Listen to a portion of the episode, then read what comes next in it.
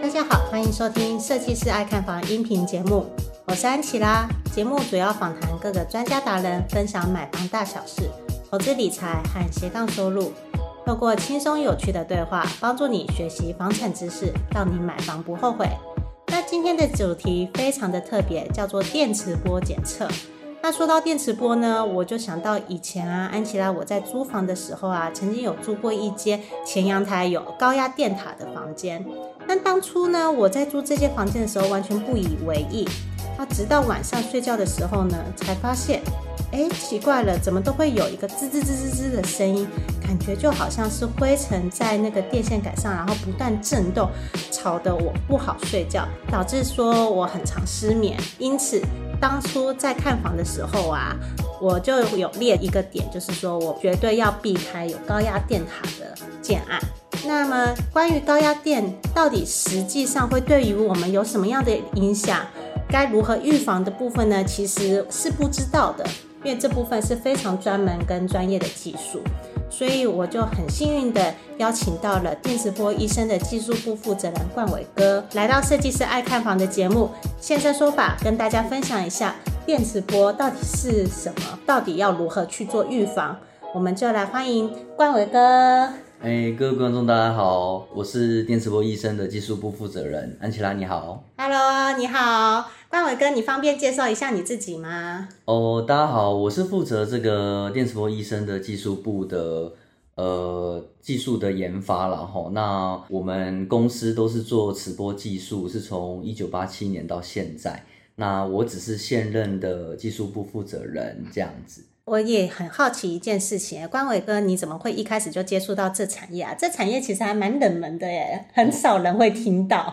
听过。哦，是，实际上在做电磁波这一块，主要是因为我爸爸他在以前那个年代就在做磁波研究啦。那磁波研究的东西，这些技术也都有销售到各国去。这个领域很广，它可以用在很多的地方。那我的营业项目里面有一个蛮大的区块，也是服务跟买卖房屋鉴定有相关的东西，这样子。嗯，哎、欸，我也很好奇，就是会找上你们的主要客群有哪些？嗯，很在乎电磁波的人，想了解电磁波情况的人，所以呢，像买房子的人，他买房前就会找我们去做检测，或是卖房的人也会。哦，应该是说。通常会找你做检测的话，应该也会是像我在租屋时遇到的状况，附近就是有高压电塔，很害怕说，哎，会不会对我家里有影响？对，就是我我的行业在房地产这个角度上，有点像是消除对方的疑虑啦，嗯，消除我客户的疑虑。那我用专门的仪器，那我有非常丰富的经验，就可以跟客户带着他们做。呃，整个现场情况的分析这样子。对，没错，因为毕竟台湾那么多地方都有高压电塔，你不可能说就是你挑选到的那一间附近不会有高压电塔的存在。对对。对，其实我这也有一个疑虑想要询问一下冠伟哥啊，因为我们都知道买房要避免高压电塔，但实际上真实的原因为何啊？嗯，我做电磁波这一块哈，事实上。呃，我知道台湾人对电磁波的疑虑比较着重的是疾病相关，嗯，也就是说会不会对我们健康造成影响？这倒是真的。对，但大部分的人事实上会找我去检测的原因，主要是因为做房屋鉴定，因为房子有嫌物设施，不管它是不是电塔啦哈，嗯，即使它是殡仪馆，它是加油站，它有嫌物设施，它在建价的部分，就是贷款层数上，本来就会有很大的影响。这是真的，顺便跟大家分享一下啦。呃，房贷降价是非常重要的。你要是一个不小心的话，那个。房贷只给你贷个七成，那你剩下的那个一成你要自己付，那其实是一笔很大的开销。哦，影响是非常非常重大的，巨大，对，非常巨大的，恐怖，非常可怕，非常可怕。对对，那因为建价是这样子，很多电塔的东西啊，它有磁波是很正常的。嗯，我们的住家本来就需要有电力的输送嘛。对，好，所以这是现代人必须的东西。但磁波它本身的强度跟角度。会影响这个东西在我们房屋旁边房屋里面有没有受到电磁波的影响。嗯嗯，所以鉴定的部分会确定这个嫌恶设施对我们到底有影响还是没有。哦，主要也是因为要有一个 proof，一个证明，证明说哦，即便高压电塔在附近，对，但我这个房子是没问题的，对。又或者是如果真的有问题，对，那是否可以请你们帮忙解决这样子？啊，如果是买卖房或是租房子前，哦，应该说买房子前或者租房子前找我去做鉴定的话，当然就三种情况嘛。嗯，如果今天磁波超强。那你斡旋金就不要给啦，那就不要买就不要买这，就不要买就好了。对，还有一种状况是测出来磁波非常低，嗯，甚至几乎是没有，就是现场我的表情，我就让你知道这个房子可以可以买，可以开始来议价了，对不对？好，这是第二种情况嘛。对，第三种情况是磁波测出来之后呢，也许举个例子。你这个房子的总价可能也许一千两百万好了，嗯，那我鉴定出来，如果你要做防电磁波工程，哦，也许要花个可能十五万，哦，或九万块、十万块，类似这样的费用，那你可以把我的鉴定报告拿来请房仲，或是给建商代销这边做议价的动作。这确实也是一个蛮好的方式。对，因为议价的理由有很多嘛，我妈妈不喜欢，我老公觉得还好。那你这个议价的理由还是拿着证据出来说，你看，就是如果我要买你这个房子，我还要多花这一个防电磁波的工程。对对，因为像自己会找我去的角色，也有建商代销。哦，因为他们旁边就是闲物设施，他害怕。对，那他要确定他的状况，他才开始做销售。嗯、所以很多人的呃这些代销，他们的做法会很有诚信，可是有很多是没有诚信的做法，也会我鉴定完，他知道很危险，他就有了一套很完美的话术。哇，这真的要很看鉴商哎。对，这个东西大家可以私底下我告诉你哪些是很好的鉴商，这样子。如果有兴趣的话，欢迎私讯电磁波医师的粉丝团。好，对，所以这些东西呢，当呃您要买房子或租房子前，有找我们体系去做，帮你做确认，嗯，那是不是你就不会有被套路、被话术的可能性了？这是真的，对，因为呢，我也不确定他说的是真是假，除非这一个建商就真的如你说的，他很诚恳的把你的资料报告印出来给消费者看。对，那我的消费者主要找我，通常有一个大的原因，是因为他们知道建这个高压电塔的是台电，嗯，所以他绝对不能球员兼裁判找台电的人来做鉴定，电磁波有没有超标。嗯，哦，这边顺便也分享一下，我们台电真的还蛮好的。呃，对，没错，没错。我们上次之前跟安琪拉开始联系上的时候，我有稍微聊到，呃，网友给我的前几年有一个蛮有公信力的数据，嗯，全世界两百多个国家嘛，台电的服务品质排名在全球排名是排名到第八名。哦，对，哦，我这边是我自己亲身经历的分享，我。一开始开头不是有讲过，说我租屋处前面的那个高压电塔会有吱吱吱的声音不舒服吗？对。啊，我真的有联络到台电的人，台电的人真的有马上来帮忙解决。虽然说后来又还是有状况，但是台电的人有跟我们讲到底是怎么回事。原因真的是因为灰尘积在那个电线上面，然后呢，电线会一直动嘛，所以才会造成那个。微型的白噪音，我称之为很吵的白噪音。对，台电的服务，像安琪拉讲的这个案例，我遇过一些。嗯，他这种案例，大部分的台电服务，除了服务态度非常好，服务速度非常快以外，他们也会免费帮你把，如果它是下面的木桩，造成的接触不良。嗯所以会有吱吱吱的声音，他会去处理，他会免费直接帮你把它换掉哦。嘿，所以台电的服务是真的，真的相当好了。我做这个行业，有些网友会以为说啊，我跟台电是敌对的，嗯，但实际上不是。我协助我的客户在联络这些流程，都发现这么多年来哦，从来都是大家都很惊讶说哇，我们台湾的这些服务这么好。对，这台电很值得要给一个掌声和鼓励啦。对对，他们相当的辛苦啊。嗯、哦，对，这一点我还蛮、相当的伟大。嗯、对，抢救停电的时候就很恐怖。对对对对对。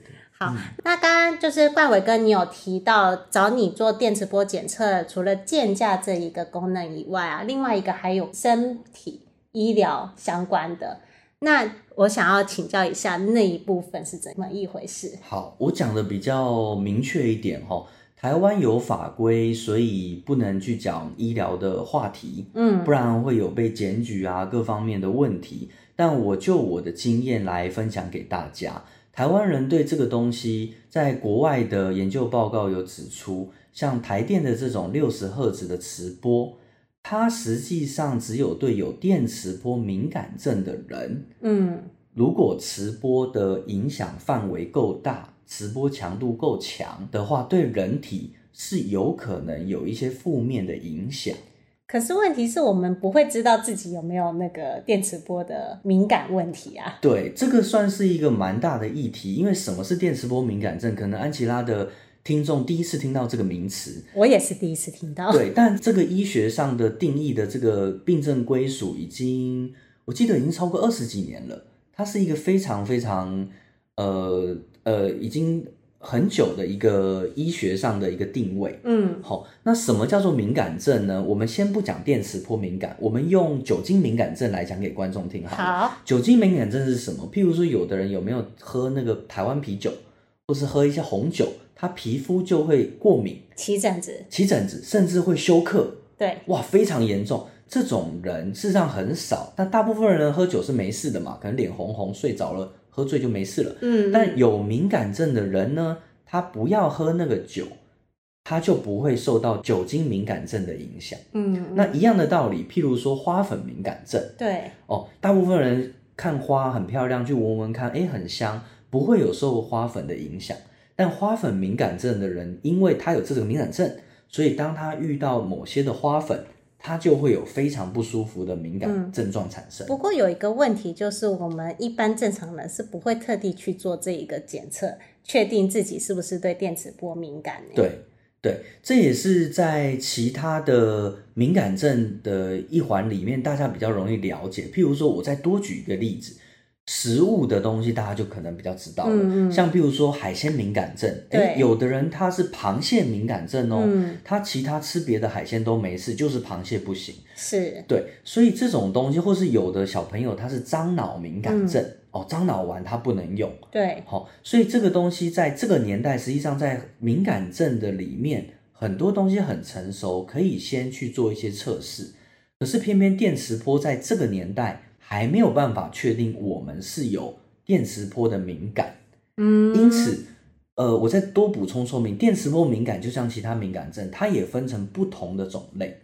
了解，对，哦，所以它不是单一的，它不是单一，就像海鲜敏感症好了，就跟他讲，有的人吃九孔，它是不行。哎，可是螃蟹 OK 啊？它可能还要分不同赫兹，它可能对六十赫兹是敏感的，对五十赫兹是不敏感的。呃，没错，有的人是七百 mega 赫兹很不舒服，可是六十赫兹它 OK 啊，一千八百 mega 赫兹它也 OK。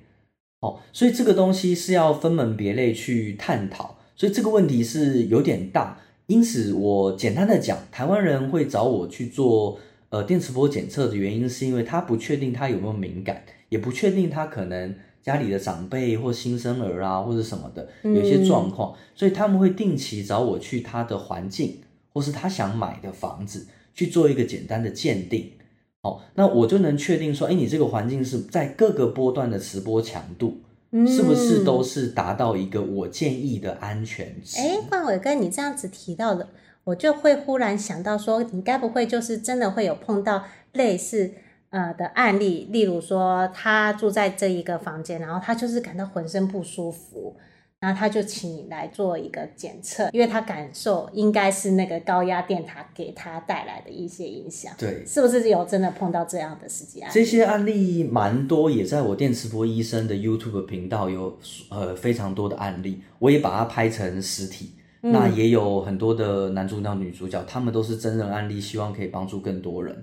所以我们才来拍这些案子。嗯，好，我稍微讲一下，那天跟安琪拉有稍微聊到，对，像我遇过一个案子是在呃新店山上的达官社区，它上面有非常多的高压电塔。嗯、那当时这个年轻夫妇，他们是在东区自己开小店，自己经营服饰店的老板跟老板娘。嗯、那他们租这间房，他们不是买哦，他们是租房子，租一个透天。他租了之后呢，他老婆呃那个时候好像怀孕一个月吧，就一直有恶心呕吐的感觉。可是怀孕一个月本来就会恶心呕吐啊。对，但他们自己去层别这个问题是说，哎，回到这个房子里，嗯，一段时间后，他老婆就有这样子的症状，虽然没有到非常严重，嗯，但是她老公就哎打给我，然后跟我预约时间，那我去帮他做现场检测。我这个案例非常有趣哦，这个案例我去的是到现场，我马上就跟他老婆跟老公讲，我说你们不要让我知道你们这透天三层楼的每一间房间哪一间你不舒服，你等我等一下检测完之后，看我说哪几间没有磁波，哪几间有超量的磁波，嗯，你再来比对是不是跟你不舒服有关。了解，我相信观众朋友跟安琪拉听到这边就很明确知道，这个就是所谓的盲测。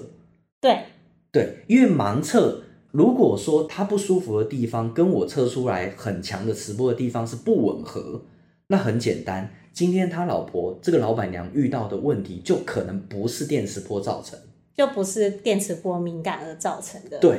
没错，所以我在做服务的东西都是完整的，嗯，就是让客人去厘清问题，我们一起来解决。那我会做一些很深度的经验分享，这样子。了解，哎，不过这个案例确实也很棒，哎，可以说是实际上真正的解决。那你后来盲测完了以后啊，那对夫妻后续的状况是怎么处理呢？哎，这一段故事有一个后续比较精彩的点。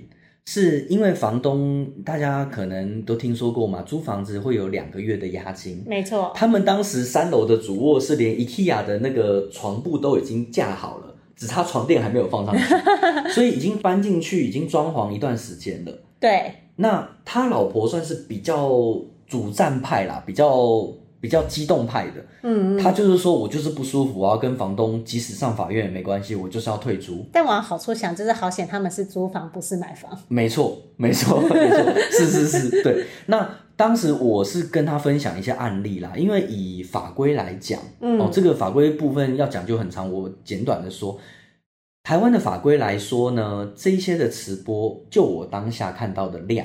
是没有超过台湾法规，嗯哼，好，那你的不舒服是真的，所以我们可以柔性的跟房东讲说，哎，我们在这间房子虽然环境很好，吼，呃，空气很好，各方面很棒，但我在这边真的蛮不舒服的。用柔性的方式让呃房东去做沟通，而且就房东的立场，他也不希望你怀孕的人在这边可能发生。也许有一些可能，或是甚至到流产的状况，那对他这个房子也不太好，所以好好的沟通应该是可以的。所以最后也是和平的退租，呃，算是蛮和平，因为房东后来沟通后也是就收掉一个月啊，退他一个月的押金了，哦，大家各退一步，这样还蛮好的。对，那其实就是如果聊到电磁波敏感。还有刚刚你分享的案例，安琪拉，我自己也有想要问你的问题。好，请问。因为我呃相信在座的听众们都知道，安琪拉其实今年年初才刚生一个小 baby。那我在怀孕的时候啊，我基本上是天天跑去我公司的 Seven Eleven 买东西吃。然后每次我要去弄微波炉的时候，所有人，即便是我不认识的人，全部都叫我说不准靠近微波炉。我就很好奇，就是为什么？啊，当然我知道我怀孕了，所以不要离那个东西太近。对，但真实原因为何？我很想知道。而且还有其他一些很有趣的迷思，我是宁可信其有，不可信其无啦。可是我也觉得很好奇，因为我之前真的曾经有买过，我不晓得大家有没有买过，就是手机的。防磁波贴片，我真的有买过，但是我也一直也不知道说那个真的有没有效。还有，就很多人也说啊，你在电脑荧幕面前啊，因为我的职业是要用到很大的二十七寸电脑，会有那个职业病伤害，你知道吗？那很多人就会说啊，你在电脑荧幕前种个仙人掌可以帮忙挡磁波。我也很想知道说这。到底是真是假？我觉得这三个应该都是大家比较常见，会想要知道说这到底是真是假的迷思。可以，可以，可以。我觉得这三个迷失是大部分的网友都一定有的疑虑。嗯，即使你觉得它是荒谬的，但总是身边人会这么讲。对，我做这个行业有一段时间了，那我想用专业的角度，用人情的角度，用心理层面上。即使人会害怕，也会不舒服嘛。嗯，好，我我想用各方面的角度来做分享，但是我先讲结论啊，哈，微波炉对人体的伤害这件事情，如果你没有微波炉这个波段的敏感症，那基本上你怎么用，照理说都是不会受到影响的。嗯，哦，这是我很专业的回答方式的结论。Okay. 这样子，那再来，我我都先讲结论，然后，然后电脑桌前放仙人掌，哦，心理上非常有用。好，这个就是大家懂意思，大家都懂意思了。好，OK，那手机贴片防电磁波这件事呢，以商业角度上，大家都听过一句话，不要挡人财路。好，OK，好，所以。防电磁波贴片在三十几年前，在我爸爸做磁波研究的那个年代，应该正确来讲是五十年前就有所谓的防波贴片。嗯，只是有手机的年代之后呢，才用在手机的上面。哦，所以那么久以前就有防波贴片。对对对，所以贴片的东西呢，大家一定，我举个例子，大家就会很深刻。呃，观众朋友如果比较年，呃，可能中年人。哦，或者四十岁以上的人可能会遇过，小时候你家的喇叭，嗯，是不是只要有磁波产品，甚至像手机类的产品靠近，它会怎么样？它会叭叭叫。哦，我还真的忘记了。安琪拉是很年轻的族群，所以 好，所以在我们那个年代呢，只要靠近它就会叭叭叫。嗯。那在我爸爸那个年代，在解决这种叫做干扰的电磁波问题，就是用所谓的磁波贴片。哦，所以那个时候用这个贴片是有效的。对，他就把它放在音响的里面，哦，设计在里面，所以它就抗干扰，让音响就不会叭叭叫了。嗯，当然这个东西已经是任何家庭的所有的收音设备都已经是规格化，早就在里面。这个年代是很 normal 的东西了。哦，对对对，所以本来就存在在我们家的每一个音响里面。对，所以。呃，讲回来，手机上的防波贴片这件事情，在以前的年代是有效的。可是这个年代的手机电磁波不同于以前，嗯，所以大家就明白说，呃，这个年代在贴手机贴片对心理上有效是真的。这样 OK。不过你刚刚有提到说，如果你对于微波炉的波段不会有敏感的话，就不用担心。但是为什么大家都会说孕妇不要靠近微波炉？是不是你不确定说我的小孩会对于微波炉有敏感症？呃，正确。而且妈妈怀孕之后会不会从没有敏感变成有敏感这件事也还没有得到一个很确切的答案。哦，所以说就是真的，你怀孕的话还是尽量避免。接触到这种高压电塔、微波炉比较近的东西，因为你不确定你是否真的会有这类型的敏感症。对，而且电磁波的东西它本身就是其中一种污染嘛，就像空气污染啦、啊，嗯嗯、哦，噪音的污染，电磁波它是污染的一环，对，它也是致癌因子之一。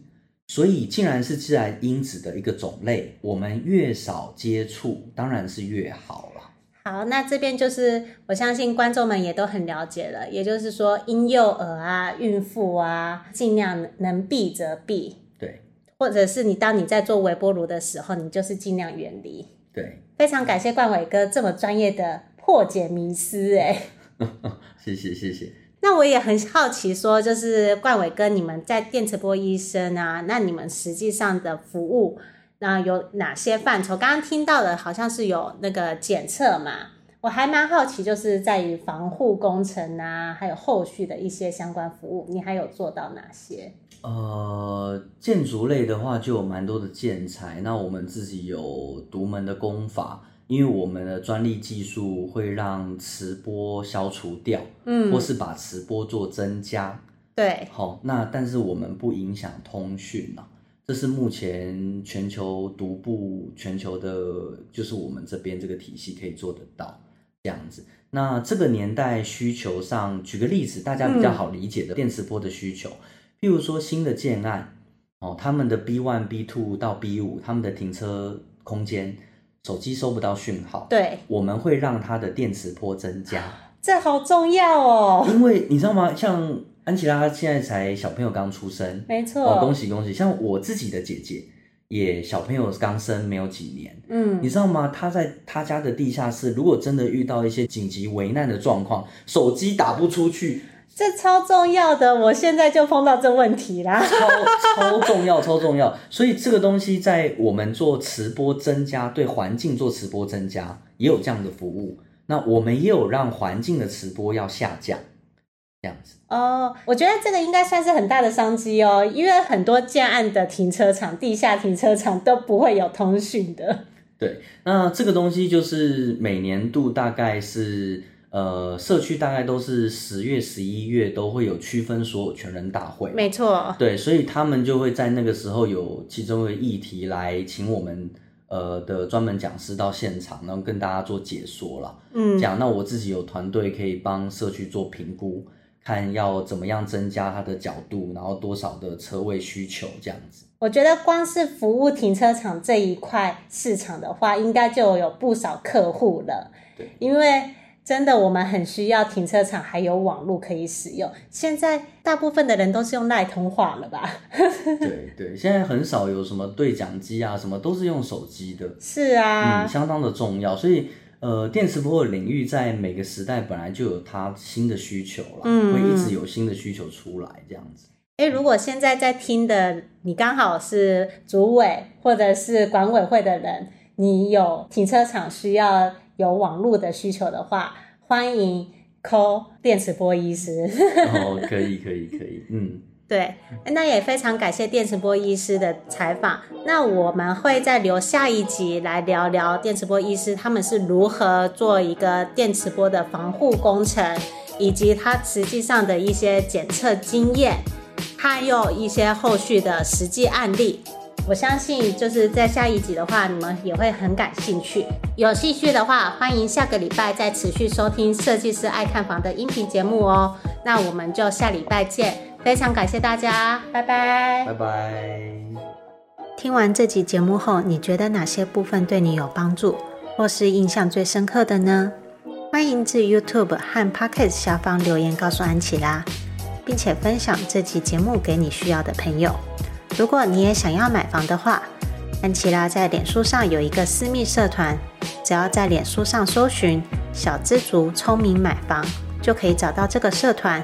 与大家一起分享许多买房大小事。如果你喜欢这集音频的话，记得在 Apple Podcast 上订阅并五星追捧加留言，或者在设计师爱看房的 YouTube 频道上按订阅追踪，并且开启小铃铛。谢谢大家的收听，我们下次见，拜拜。